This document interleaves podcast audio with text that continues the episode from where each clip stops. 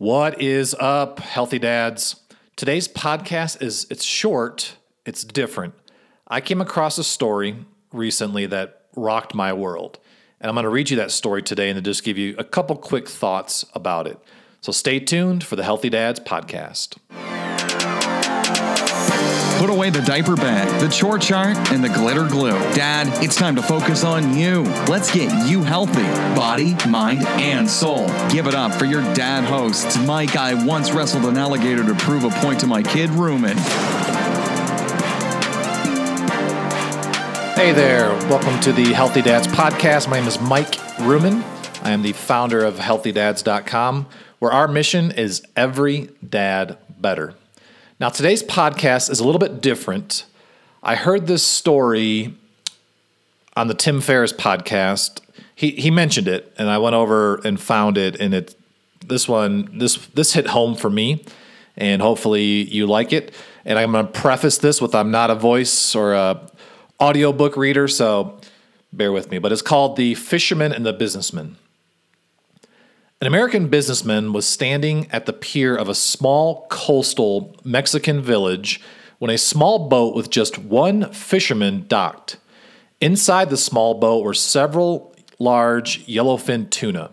The American complimented the Mex- Mexican on the quality of the, his fish. How long did it take you to catch them? The American asked. Only a little while, the Mexican replied. Why don't you stay out longer and catch more fish? The American then asked. I have enough to support my family's immediate needs, the Mexican said. But, the American then asked, what do you do with the rest of your time? The Mexican fisherman said, Well, I sleep late, I fish a little, play with my children, take a siesta with my wife, Maria, stroll into the village each evening where I sip wine and play guitar with my amigos. I have a full and busy life, senor. The American scoffed. I am a Harvard MBA and could help you. You should spend more time fishing, and with the proceeds, you could buy a bigger boat. And with those proceeds, you could buy an even bigger boat. Then you could buy several boats, and eventually you would have a fleet of fishing boats. Then, instead of selling your catch to a middleman, you would sell directly to the consumers, eventually opening your own can factory. You would control the product, processing, and distribution you would need to leave this small coastal vil- fishing village and move to Mexico City, then LA, and eventually New York, where you will run your expanding enterprise. The Mexican fisherman asked, But, senor, how long will all that take? To which the American replied, Eh, 15 to 20 years. But what then, senor? The American laughed and said, That's the best part. When the time is right, you would announce an IPO and sell your company's stock to the public and become very rich. You would make millions. Millions, senor? Then what?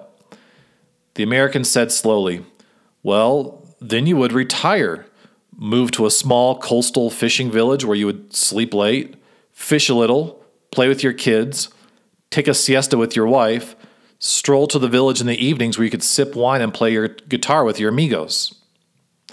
The end.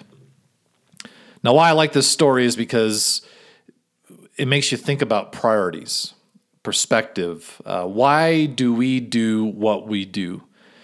You may be caught in the, the corporate rat race and you're just trying to work your way to the top while you're losing your family, you're losing your own health. So, what I want you to think about with this story is what is your why? And I have a, a healthy dad's journal that talks about planning your your perfect day, your perfect week, your perfect month, your perfect quarter, your perfect year, and then making that happen.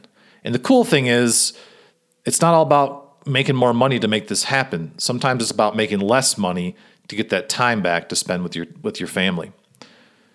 So that's it. I hope you enjoyed this, and uh, we'll talk to you soon. All right. Bye.